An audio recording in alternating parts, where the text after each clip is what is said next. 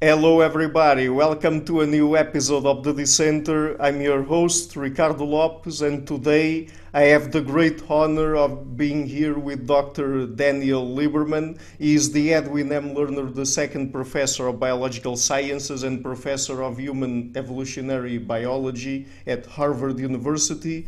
He started his career studying the evolution of the human head, but is now more focused on the evolution of human physical activity and how evolutionary approaches to activities such as walking and running, as well as changes to our body's environments, can help better prevent and treat musculoskeletal diseases.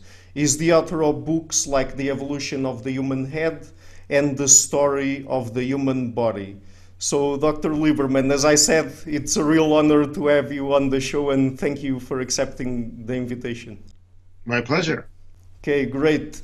So, I guess that today we're going to focus most of our conversation in the evolution of human bipedalism. So, my first question would be, do we already know concretely what were the kinds of evolutionary pressures that gave rise to human bipedalism? I mean, why is it that we evolved bipedalism? Well, that's still a debate, of course.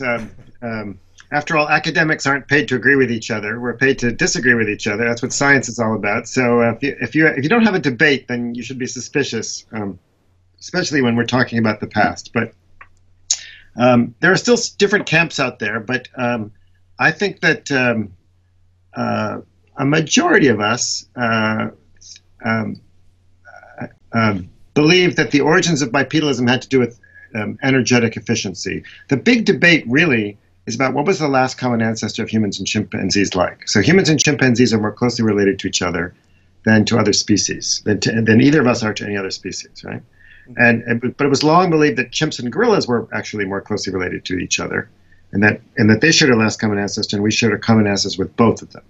When it became obvious from molecular data starting in the 1980s that actually humans and chimps are especially similar to each other, that revealed something very interesting, which is that gorillas and chimpanzees are very similar. Gorillas are basically just kind of big chimpanzees in many ways, morphologically. If you scale up a chimpanzee, like with the bicycle pump, you basically, according to the laws of scaling, you basically get a gorilla. And gorillas also knuckle walk like chimpanzees, which is a very bizarre and unusual form of locomotion. And in fact, even gorilla diets are sort of scaled up chimpanzee diets. They're basically, when animals eat lower quality foods, they tend to get bigger bodies, so they can have relatively lower metabolic rates. So if that's true, unless all the similarities between gorillas and chimpanzees, and there are many, evolved independently, which is statistically impossible, right? Mm-hmm. That means that the last common ancestor of chimpanzees, humans, and gorillas must have looked something like a chimpanzee, because it's unlike it looked like a gorilla, but it amounts to the same thing. So that means the last common ancestor of humans and chimpanzees probably looked like a chimpanzee, which is very important, because it means that when we look at chimpanzees, we're looking at something that's fairly like our last common ancestor. And once we agree on that, and really, there shouldn't be any debate about that, but there are people who debate that. But of course, there are always people who debate everything. But once you agree that the last common ancestor of humans and chimpanzees looked like a chimpanzee and walked like a chimpanzee and climbed like a chimpanzee, then the next most important fact is that we know from studies that we've done and others have done that chimpanzees are extremely costly locomotors. So when a chimpanzee walks, it spends more than 2 times as much energy to move its body a given distance for a given mass. It's very, very, very expensive, and that's because it's kind of a compromise between a quadrupedal walker, and a climber. And we also know that the time in which chimpanzees and humans diverged, sometime around 7 million years ago, was a time when Africa was drying out, forests were shrinking, there was more open woodland and even open habitats available with less fruit, where animals like chimpanzees would have had to walk farther to get their food. Yeah. And once you're, evolution is a contingent process, right? You can't just do what you want. Evolution has to deal with the variation that's present, that's selected previously. And once you're a knuckle walker, what are you going to do? You can't go back to being a sort of a typically efficient quadruped. It looks like the solution was to save energy was to stand up, right? And that would have involved a few changes in the pelvis and the feet, etc. But so, and since humans are basically like other animals, it looks like the solution to the problem of the extraordinary expense of knuckle walking long distances, that the solution that evolution came up with was to favor those who were able to walk bipedally. And to add one more fact to that, you know, chimpanzees don't walk very much. The data that we have from people like Richard Wrangham shows that the typical chimpanzee makes walks maybe 3 or 4 kilometers a day. That's not very much. But a human hunter-gatherer has to walk 9 to 15 kilometers a day. If you cost as much as a chimpanzee, you couldn't afford that. Mm-hmm. So I would say that the best evidence so far that we have is energy. Mm-hmm. Is energy. But in that case, it was due to the fact that we had to walk more to obtain food. Correct, yes. Climates were changing. It was just too costly to be a very inefficient knuckle-walking chimpanzee-like creature. And so selection must have favored some individuals who are better able. You know, chimpanzees do walk upright. You can easily get on YouTube and see videos of chimpanzees walking upright. They just don't do it very well. So individuals who had, you know, pelvises that, you know, had more flair to them and, you know, were able to not walk with bent hip, bent knee gaits must have had a big advantage, and that's how selection works. You know, if you can save energy on locomotion, that means you can spend that energy on reproduction. And that's how natural selection works. So it seems like a compelling hypothesis. Mm-hmm. So would you say then that two of the major evolutionary pressures that are behind the evolution of our bipedalism are climate change and our diets? You got it. Absolutely. I would say that is exactly the explanation. Mm-hmm. Of course, it's very hard to test that. But we do have some fossil evidence. So we have the oldest known fossil that belongs to the human lineage is a fossil called Sahelanthropus that I actually worked on. And unfortunately, we don't have much of it. We have its head. And there might be some other bits of it, but that's all a little bit kind of controversial. But so far it looks like it's a biped from the neck down, from the neck up. So it looks like it was a biped, at least, you know, like about 7 million years ago. And then the next closest species is a species called Ardipithecus ramidus, for which we have a lot of data. That's about 4.4 million years old. And some of us look at that creature and see, well, many of us look and see a biped. I see a creature that looks very much like a chimpanzee that has a lot of adaptations for bipedalism. But not, you know, there are disagreements. I think the disagreements are largely driven by, you know, the cart driving the horse in terms of what we want to see in terms of interpreting fossils. But that'll get sorted out. Mm-hmm.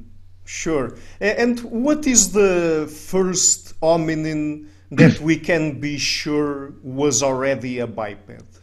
I would say that's Sahelanthropus chadensis, about 7 million years ago. And the reason we know that is that it has a downward-oriented foramen magnum. So animals, humans included and primates included, look where they're going when they're walking. Mm-hmm. And so you know the orientation of the head during locomotion if you have a reasonably complete skull. And in Sahelanthropus, instead of the neck pointing backwards like in a chimpanzee, the neck points downwards, the foramen magnum, the hole, right? So that can only have been the head of a biped. You can't, you know, if your neck is vertical, it means you're a biped. So I think that's proof that that it was a biped. Of course, we don't know how it walked, and that would be really interesting and important to figure that out. But we don't have enough data to answer that question. We do have some hominins later on for which we can make some estimates about how it walked, but not a lot. Mm-hmm. So those kinds of anatomical changes at the level of the head, for example, came after the acquisition of bipedalism.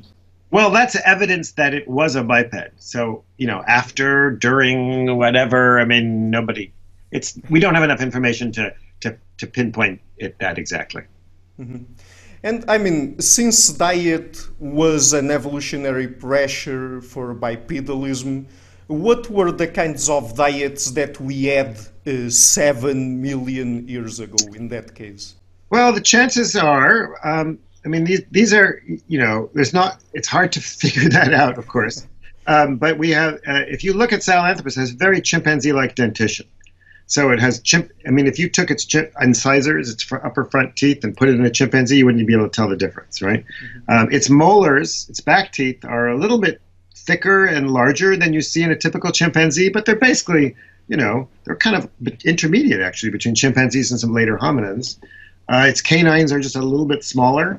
So it looks like it has, from its dentition, a kind of chimpanzee-like diet, but importantly, it looks like a diet, because of the thicker, larger teeth, it looks like it's adapted for more mechanically demanding diets. And remember, natural selection acts on not necessarily on your preferred diet, but on your fallback diet, right? So, you know, things that are, you know, selection is stronger when the going gets tough, right?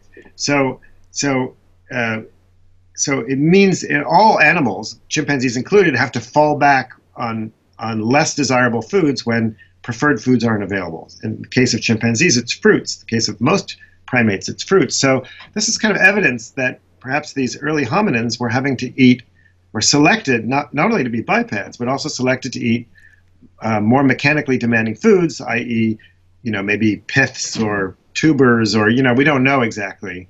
And those are just the kinds of foods that you expect you have to eat when the forests fractionate and become less dense. Mm-hmm. And, I mean, since we also hunt, was it the case that hunting also had some kind of selective pressure in how we evolved the ways we walk and run? And well, not initially. I would have guessed not initially. So chimpanzees do hunt occasionally. They don't hunt a lot, but, you know, maybe 3-4% of their diet comes from hunting. And that's primarily from male chimpanzees, not females. But as soon as we became bipeds, we probably lost the ability to hunt for a while because chimpanzees are fast, agile creatures, right? As soon as you become a biped, you lose speed and you lose agility. I mean, that's kind of an obvious statement, right? But we only have two legs to power ourselves with rather than four. We're much less stable because our center of mass is higher. So we paid a price when we became bipedal. We became slow and awkward and you know, less agile, and that would have really made it much more difficult to hunt. So the kinds of things that, you know, chimpanzees, if you ever get on YouTube and watch videos of chimpanzees hunting colobus monkeys, it's extraordinary. I mean, no human acrobat could come close to what a chimpanzee does, even the most highly trained human. We just don't have the ability to do that, largely because we're bipedal. So once we became bipeds, we probably stopped hunting for quite a long time. And it wasn't until millions and millions of years later, starting around 2 million years ago, that I think hunting started to get selected for in human evolution. And that's when I think we evolved to be good at running, but not the kind of running that most animals do, which is sprinting, which is what chimpanzees do, for example, when they have to. We became the world champion at endurance running, which is very slow, sustained running over very long distances. But then again, that happened millions and millions of years after the origins of bipedalism. Mm-hmm. But for endurance running, isn't it the case that we had to acquire other kinds of adaptations, like, for example, sweating and other things like that? Yes, absolutely. So there's a whole suite of features that we've identified. We wrote a paper in 2004. Dennis Bramble and I wrote a paper in 2004, sort of outlining all the features that you have to evolve, the adaptations, if you will, for endurance running. And the interesting thing is that we do, you know, the ones that preserve a trace in the skeleton, we start seeing them. They're all start showing up around 2 million years ago. Sweating, of course, we don't know exactly when that happened because sweat glands haven't yet been preserved in the fossil record, but we don't yet know the genes for sweating, although we're working on that, and there's some interesting clues going on. But certainly in terms of the enlarged gluteus maximus, the elongated Achilles tendon, the balance systems in the head, I mean, the list is pretty long.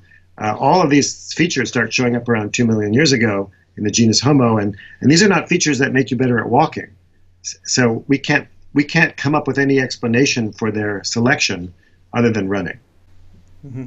So it's the case that there isn't any other animal that is as good an endurance runner as humans?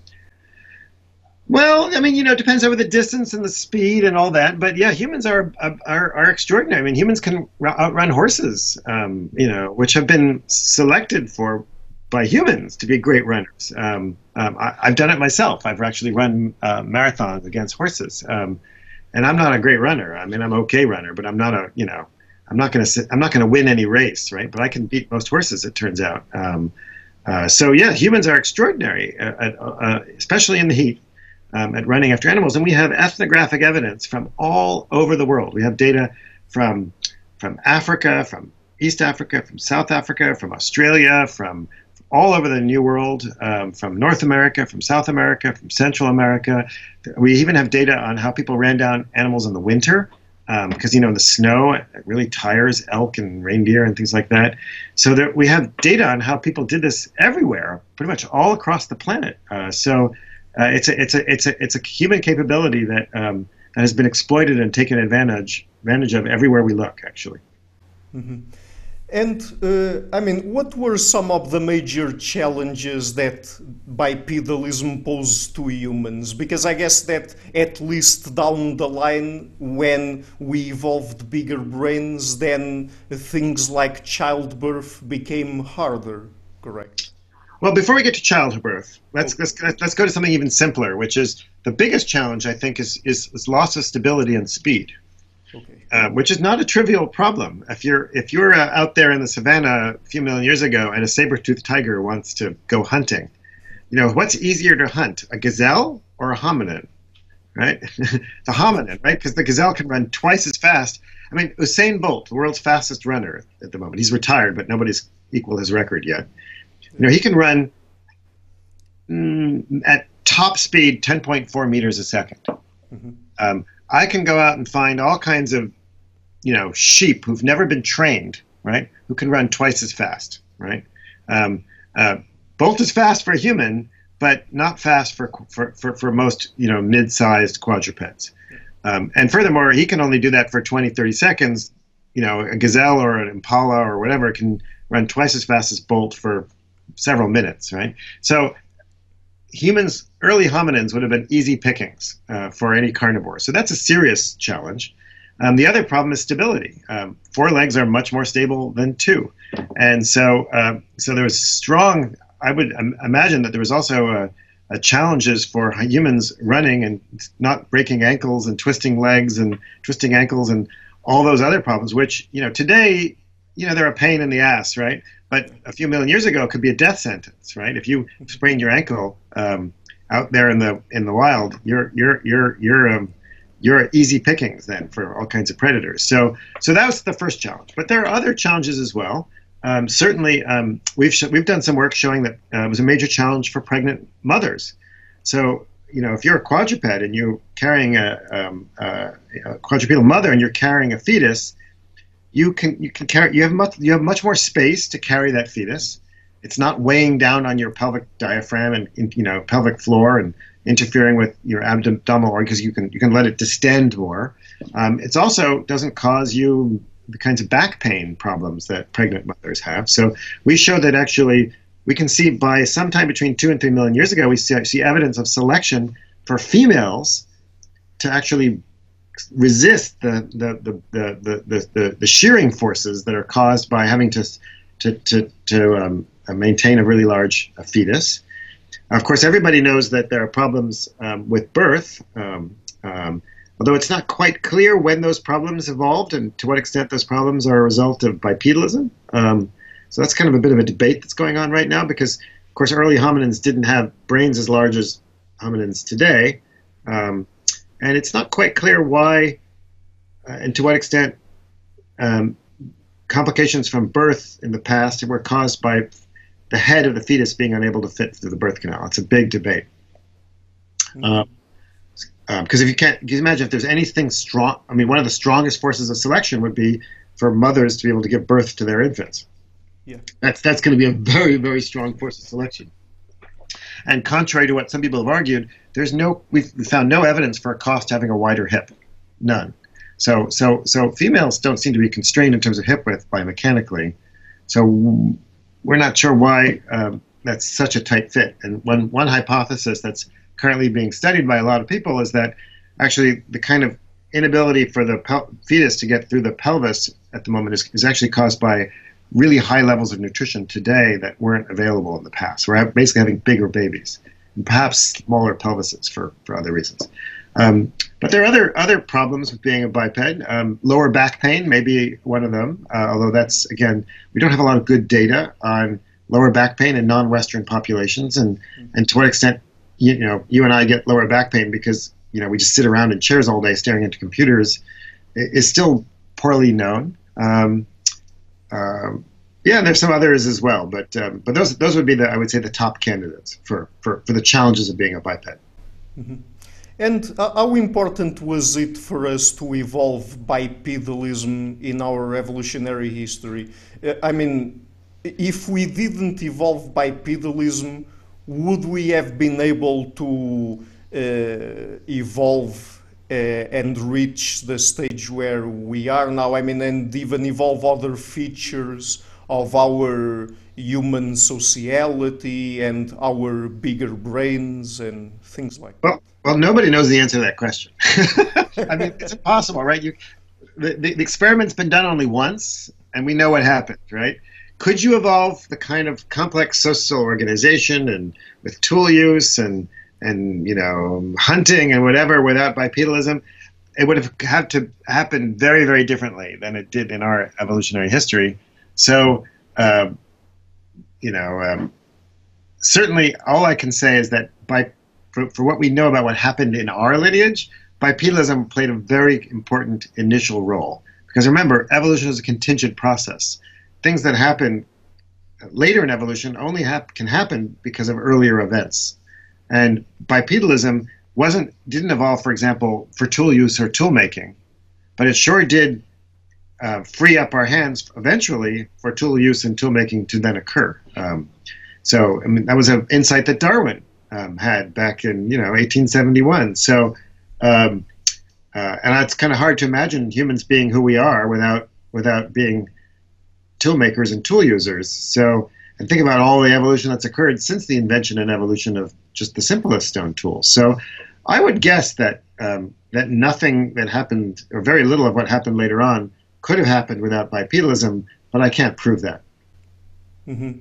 And then there are also things related to the fact that since our hands got freed and we were able to produce tools, some of those tools were used for hunting, and the ways by which we hunt, I mean, they depend a lot on high levels of cooperation. So it could be the case that down the line we wouldn't have evolved the kind of sociality that we have.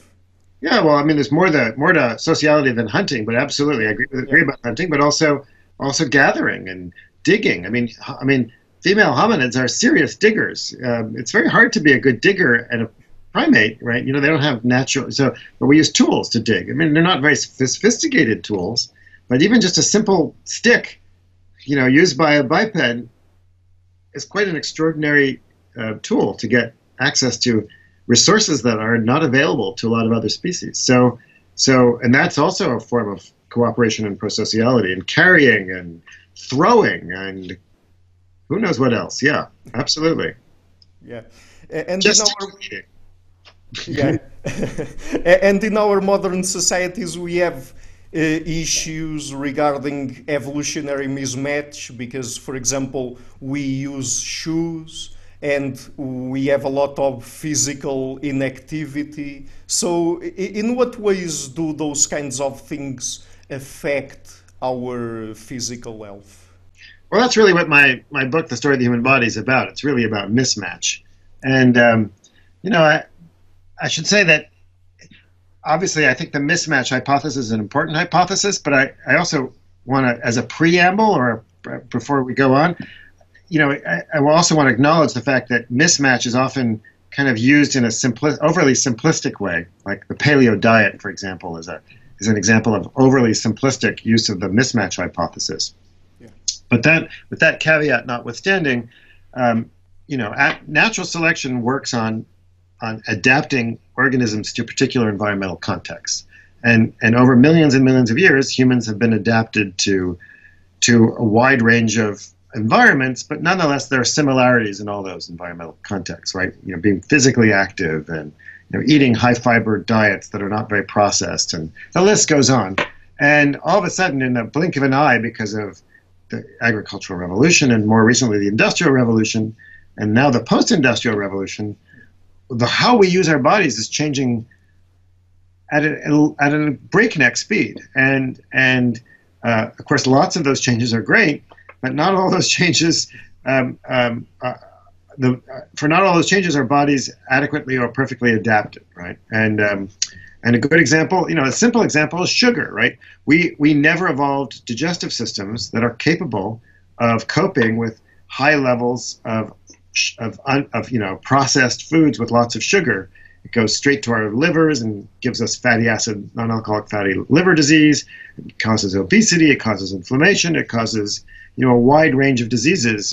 We're not adapted to handling environments that have no pathogens. The hygiene hypothesis is, or the old friends hypothesis, essentially posits that, and I think it's a very solid hypothesis that our immune systems evolved to be under constant threat, and now we remove all that threat from our environment, and all of a sudden we still have the same immune system, right? It now doesn't have anything to do anymore, and it's more likely, put simply, to get into trouble and attack ourselves. So we get allergies, we get autoimmune diseases. These are consequences of a mismatch. Physical inactivity is another one. We never evolved not to be physically active. And sure, you can live to be ripe old age by being physically inactive. Look at Donald Trump, who's a completely physically inactive, overweight person. But you can bet your bottom dollar that one of the reasons he's still alive is he's on all kinds of drugs and he's getting medical care that's enabling him to cope with his very poor lifestyle choices, right? So we all suffer as a result. So we can cope with mismatches to some extent, but the mismatches are still there. Mm-hmm. But so the real big mismatches started with the agricultural revolution. Was that it? Well, I mean, look, mismatch is a part of selection. So mismatches always occur, right? When organisms disperse into new environments or environmental change, that causes mismatches. But the selection acts on it, and so mismatch is not special to humans, but humans, because of culture, we're really good at creating mismatches. And probably the first big, storm of mismatch was the agricultural revolution. We changed our diets so that we ate, high cereal diets, high carb diets that were kind of lower in nutrition. But even more importantly, we started living with animals. We got a wide range of infectious diseases from animals. Some of the most scary diseases on the planet today, like smallpox, etc., came from living with animals, and also all kinds of diseases that come from being in high population densities and being sedentary and not moving. So we live in our own filth, essentially, and so we get all kinds of digestive and infectious diseases from high population densities and lack of mobility. So the agricultural revolution, we see just a rapid increase in all kinds of new diseases. We also see malnutrition, and so not long after the first farming evolved, people get shorter, because they have less energy, and their lifespan declined rapidly. So infant and mortality rates went up, but also longevity declined, and it really wasn't until with the advent of modern medicine and sanitation, that we actually saw a reversal of those trends. Mm-hmm. Our diets really changed a lot. They went from being basically mostly on what we hunted and what we gathered to a diet based on cereal. Correct, or rice, or depending on what part of the world you lived, corn, rice, etc. And those diets aren't necessarily terribly unhealthy, but they're not, but they can be unhealthy, particularly in the sense that they're less nutritious. There's more calories, and calories in, babies out is the equation, right? But you also have more protein malnutrition, fewer vitamins. So there were goiters and thyroid conditions and all kinds of other things may have also come as a byproduct of agricultural revolution. But let's be clear, you know, farmers' diets are way more healthy than a lot of modern post-industrial diets. Okay. Mm-hmm. So, I mean, when we adopted agriculture, I guess that also one of the things that occurred was that there was sort of a trade-off between a more nutritious diet that we had when we were hunter-gatherers, between that and maybe higher human population densities, because we were able to really increase hugely the numbers of people in the different societies. Absolutely, yeah. So despite all the risks of farming, you know, famines and all the bad stuff that came along with farming, farmers can produce way more calories than hunter-gatherers. And so they can start pumping out babies at a faster rate. And the end result is population growth. But the cost was lower levels of overall health. Mm-hmm. Lower levels of overall health, but maybe another advantage of doing that was that since we have more people, probably cultural evolution accelerated. Oh, no question about it. Yeah, I mean, more people. You also begin to have the accumulation of wealth, so you can have specialization. I mean, you can have you know, artists and, you know, and also bad things too, like soldiers and, you know, I mean, all kinds of things happen, you know, once you had agriculture. It's no question about it. Mm-hmm. There was also the rise of inequality, I guess, and societies. Absolutely. The hierarchies were more fixed. Sure. Yeah. I mean, this is an unquestionable consequence of agriculture and farming. Absolutely. The rise of complex societies that have good things and also some bad things. Yeah, sure. And I mean, when it comes to evolutionary mismatch, what are some of the solutions that you think we could adopt to solve that kind of problem, particularly when it comes to health problems? So in my book, The Story of the Human Body, I outline a kind of a hypothesis of what I call disevolution. So disevolution is caused by when we treat the symptoms rather than the causes of mismatched diseases. So let's take a very simple example, myopia, right? So myopia used to be very rare. So if we go to hunter-gatherer populations or elders in you know, pre-industrial populations, almost none of them have myopia, but their grandchildren and sort of populations that spend a lot of time indoors and aren't getting, you know, get the kind of complex visual stimulus when they're young, are much more likely to become myopic. So, you know, okay, myopia is not a good thing, but we have glasses, right? So we go to the ophthalmologist and get prescription glasses or whatever, and we can cope with it. And, you know, that's fine. And so we do nothing. As a result, nobody's telling their children, you know, don't read, don't go to school, so you don't get myopic, right? We're willing to put up with the cost of myopia and just give our kids glasses. So that's a kind of disevolution, but it's not too disturbing, right? Nobody gets upset about glasses, right? But there are other forms of disevolution which are disturbing, right? Like, you know, diabetes and cancer and flat feet and the like. And we, you know, we do very little to prevent those diseases. You know, the chances are that very few of us think about how to prevent cancer. We just hope we don't get it, and when we do get it, we go to a doctor and hope the doctor will treat it. Heart disease is another one, right? High blood pressure.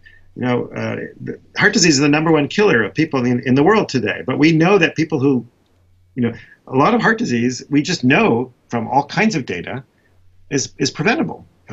But we, you know, we take statins, and, you know, we do what Donald Trump does. We take statins, we get heart bypasses, and we do all those sorts of things. And, you know, we kind of get by, right? You know, there takes a cost, but that's, to me, that's disevolution. That's treating the symptoms of the problems rather than preventing their causes. And by taking an evolutionary perspective, I think we can look more clearly at the causes of these mismatched diseases and do more to prevent them. from simple things like maybe the shoes that we're wearing are not promoting healthy, strong feet, so we have weak feet because of the shoes that we wear. Maybe we could wear shoes that help promote foot strength. We certainly could promote more exercise and physical activity that would yield enormous dividends for people's health around the planet. You know, processed foods that are high in sugar and low in fiber and high in saturated fat, etc. You know, these are things that we can do something about. We just lack the political will, right? Look at the effort to try to put taxes on sugar. Most countries, public health officials in every country on the planet are calling for sugar taxes, but rich corporations are preventing that from occurring. Also because probably it involves a lot of money, right? Exactly, it's money, right? And these companies are giving us what we want to some extent. We all like, I like sugary things. I'm not a freak. I love sweet stuff. When I see an elevator, I want to take the elevator too. But these things aren't necessarily good for us, and we now have to make choices that we never used to have to make before, right? Nobody had to choose whether not to eat the chocolate cake in front of them in the past, right? Nobody had to choose whether they were going to take the stairs or the escalator. There was no escalators, right? Now we're asking people to make choices, and those choices are abnormal. If you put escalators in the Kalahari Desert or, other parts of the world, the hunter-gatherers there would take them for sure. Save energy. Makes sense.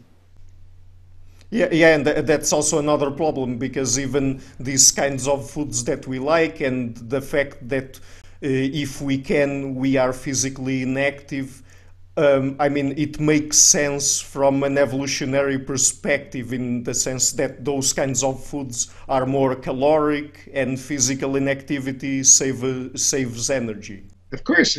People are just doing what we evolved to do. They're following natural instincts, and you have to override those instincts. That's not easy. Mm-hmm. But in this case, since we are exposed to these completely novel environments, I guess that this is controversial, but maybe one of the solutions would be to let natural selection sort the problem out, because if it was the case that we didn't have access to, for example, our health systems, maybe over time people would become adapted to these sorts of lifestyles. That's unlikely, and here's why. First of all, in addition to being a little unethical, but the reason that it won't happen is that most of these diseases don't occur until after we're reproductively, finished, right? Mm-hmm. People don't get heart disease and cancers and plantar fasciitis and the list goes on. Most of these diseases don't occur in people until they're in their grandparents, and unlike the past where grandparents used to go out and hunt and gather for their grandchildren, today grandparents just use up their grandchildren's inheritance on medical bills.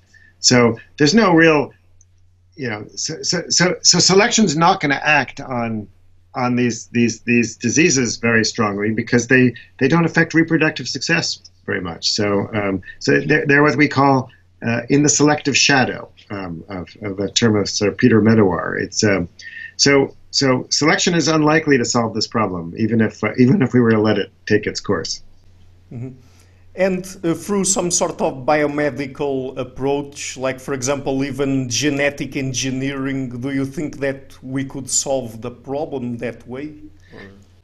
Well, maybe we'll have to, but I find that a very depressing thought, because, as long as science has been around, we have sort of technologists telling us that they're going to come up with all these solutions to our problems. So that we can go ahead and do all the bad things that we're doing in order to, live by it. Grow new organs and there's always some new hope for cancer and so on. Well, maybe, but I'm not gonna gamble on that. I'm not gonna wait around for it. We actually know how to prevent a lot of these diseases, and the sad fact of the matter is we don't trust each other or ourselves to do it. And look, if you have a preventive solution available versus the hope of a treatment solution potentially in the future, we still way overvalue that kind of hope of the potential solution in the future than the actual currently available preventive solution. If you just exercise 150 minutes a week, you decrease your relative risk of death in a given year by about 50%.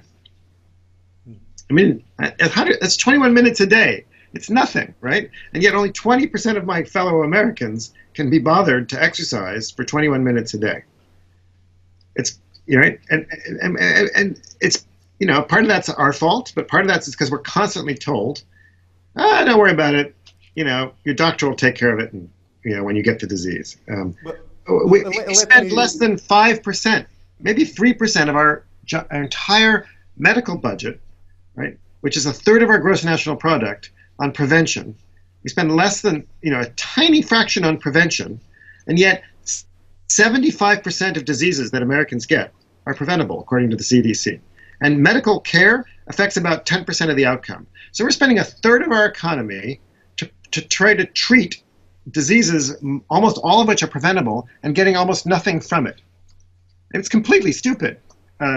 Yet all it takes is just a little bit of simple prevention, and we would transform our lives and our economy.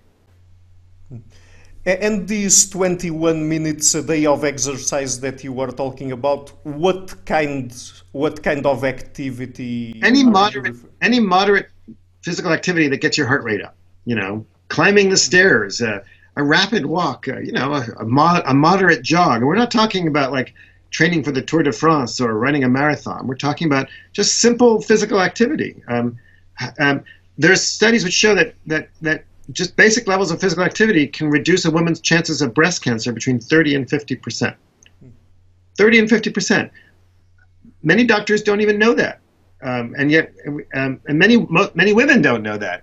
If you could be told that you could reduce your chances of breast cancer by a third to a half, would you do it? I would if I were a woman. You can reduce risk of colon cancer by 60%. The only known effective way to prevent Alzheimer's, right, is physical activity. Nothing else works. All those silly games, you know, the mind, you know, solving puzzles, etc. I mean, there's no evidence that any of them have any benefit in terms of preventing dementia. But we do know, and we actually even know fair amount about some of the mechanisms by which physical activity prevents dementia and Alzheimer's. It's you know, it's not a magic pill. It doesn't prevent everything. It reduces your risk, but it's this is available knowledge. You know, not some promise of a future solution. Mm-hmm.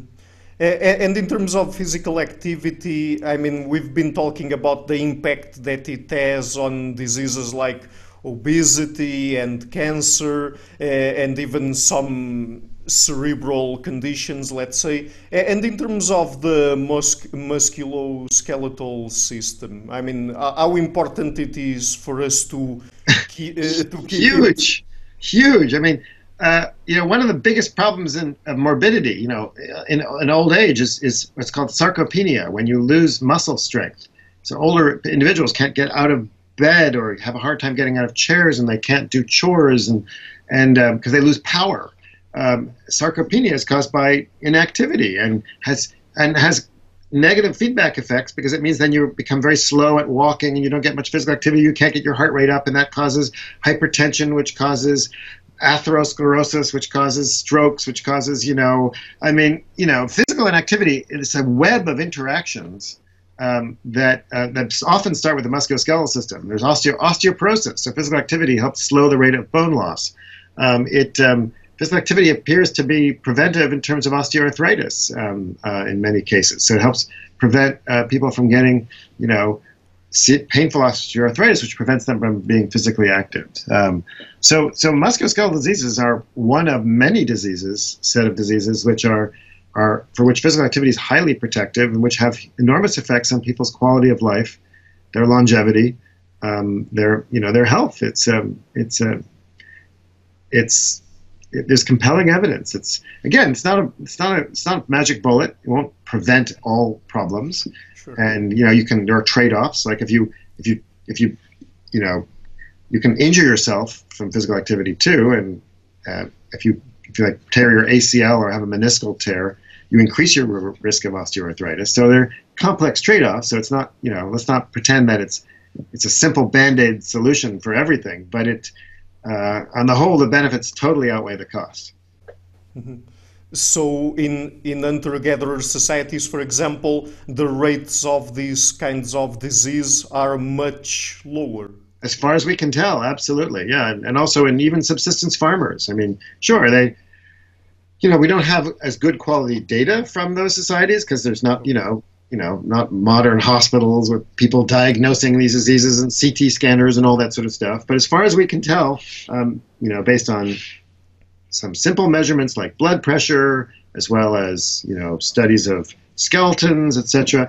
We just published a paper showing that the rate, the age-specific rate of arthritis in the knee, right? So if you're a 70-year-old today, you are more than twice as likely to have arthritis in your knee than a 70-year-old with the same body mass of the same sex from the same ethnicity who was born before World War II. Rates have doubled since World War II, after you correct for body mass, sex, and ethnicity. Now, that's not because of any genetic change, right? That's clearly an environmental change, right? And what's changed in those years? Well, there's more obesity, but again, we're correcting here for body mass. So physical activity seems to be the culprit. Mm-hmm. Couldn't there be a confounding factor there because of the fact that our life expectancies have increased? No, that's for, I said for a given age. So a 70-year-old today, yeah. A 70-year-old before. And furthermore, life expectancies, yes, they have increased since the farming era. But if you go back to hunter-gatherers, not much. So if you've survived life expectancy is a very dangerous variable, right? Parameter, because life expectancy includes childhood mortality.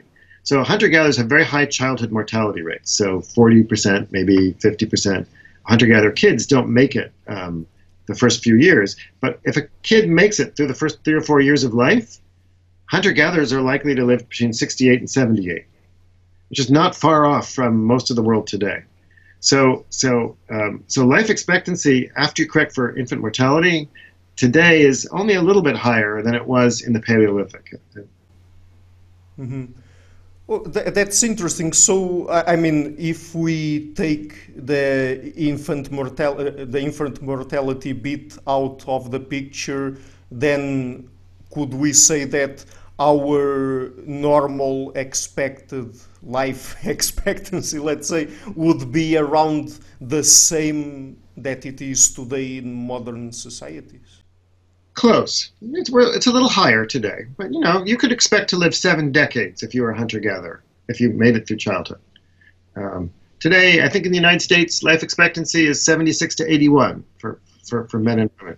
So, yeah, we're a little bit higher, but not a lot. Mm-hmm. Yeah, that's very interesting, because when we think about hunter-gatherers and the period before the Neolithic, people usually say that we had a life expectancy of around 30 years of age, but putting aside the infant mortality bit, then perhaps we get a different picture of... Unquestionably different picture. Mm-hmm. Right. Let me just ask you one last question. Since we are talking about evolutionary mismatch and the kinds of environments we live today, wouldn't it be a good solution to solve these issues, trying to change the environments we live in, for example, changing the kinds of food products that we have at our disposal and maybe the way we structure our buildings to make us walk or run a little bit more and things like that? Oh, absolutely. The problem is that, but that's a political problem, not a... So that's a question of motivation and politics. I mean, here's a simple example. We don't have much physical education in schools anymore. And that's true in Europe as well as the United States. Kids just aren't getting as much time outside to play and run around. And that's creating a toll on those kids' bodies and their future health. Why is that occurring? Because of school systems are cutting back on costs, and there are more tests and you know, all those other reasons. But we're making choices, often out of ignorance, and we need to rethink the kinds of choices that we're making, because we pay a big price. I mean, look, even in Europe, where medical care costs are much lower than the United States, you're still paying a lot of money for medical care, and it's very expensive. We could reduce the cost of medical care. I mean, I'm not talking about suffering and longevity, which are also important. I'm just talking from a purely economic standpoint, right? I mean, you know, we could save a lot of money by promoting more health, and that includes, you know, better choices for food in schools. Now, the question is, how do we balance that with people's rights? You know, people have the right to smoke, people have the right to eat chocolate cake, people have the right to, you know, do all those things that to our bodies that are not necessarily healthy. But many of us want to do the right thing. We just struggle to do it. So most of us want help to make the choices that we would like to make. And so that's what social contracts are for, right? And so we need to figure out how we're going to help each other. And that means we need help from deceptive advertising. You know, there are products that are marketed as healthy, which are not healthy. We need help making, you know, nudging us to take the stairs instead of the escalator. We need help, and that's going to require political action. Mm-hmm. Yes, I was also referring to changing our environments, because I guess that people willingly and effortfully changing their behavior, I mean, it's much more difficult than simply restructuring what is around them. Correct. Yeah. People, I mean, we're making choices because we're given choices. When I go shopping, I try to go shopping after I've had a meal, so I'm not craving food, so then I don't buy the foods that I'm going to crave, you know. So last night when I, you know, wanted something sweet, you know, the only reason I didn't eat anything really sweet is that I didn't have anything sweet in the house, because I had, yeah. But if I had gone shopping right after going for a run, I probably would have, you know, bought that cake, right? So, you know, we have to figure out how to nudge ourselves. We also have to help, you know, figure out how to get social institutions to help nudge us too. Mm-hmm. Okay, so Dr. Lieberman, let's end the interview here. Before we go, what are the best places on the internet for people to find your work? I don't know. I have a website with a lot of my papers available as PDFs. And there's a bunch of YouTube videos of me giving various lectures here and there, so they're not too hard to find. So you should be able to find those. Mm-hmm.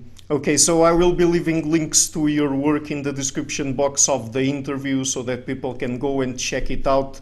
And it was, again, a real pleasure to have you on the show and to talk to you, so thank you for taking the time. My pleasure. Take care. All right, bye-bye. Hello everybody, thank you for watching this interview until the end. As you might have noticed, I've been doing regular interviews with academics and intellectuals from a variety of fields, so to keep the channel sustainable, I would really like to ask you to please visit my Patreon page and to consider making a pledge there. Any amount, even just $1, would already be a great help. Otherwise, and if you like what I'm doing, you can also support me via Subscribestar or PayPal. And please share the video, leave a like and hit the subscription button.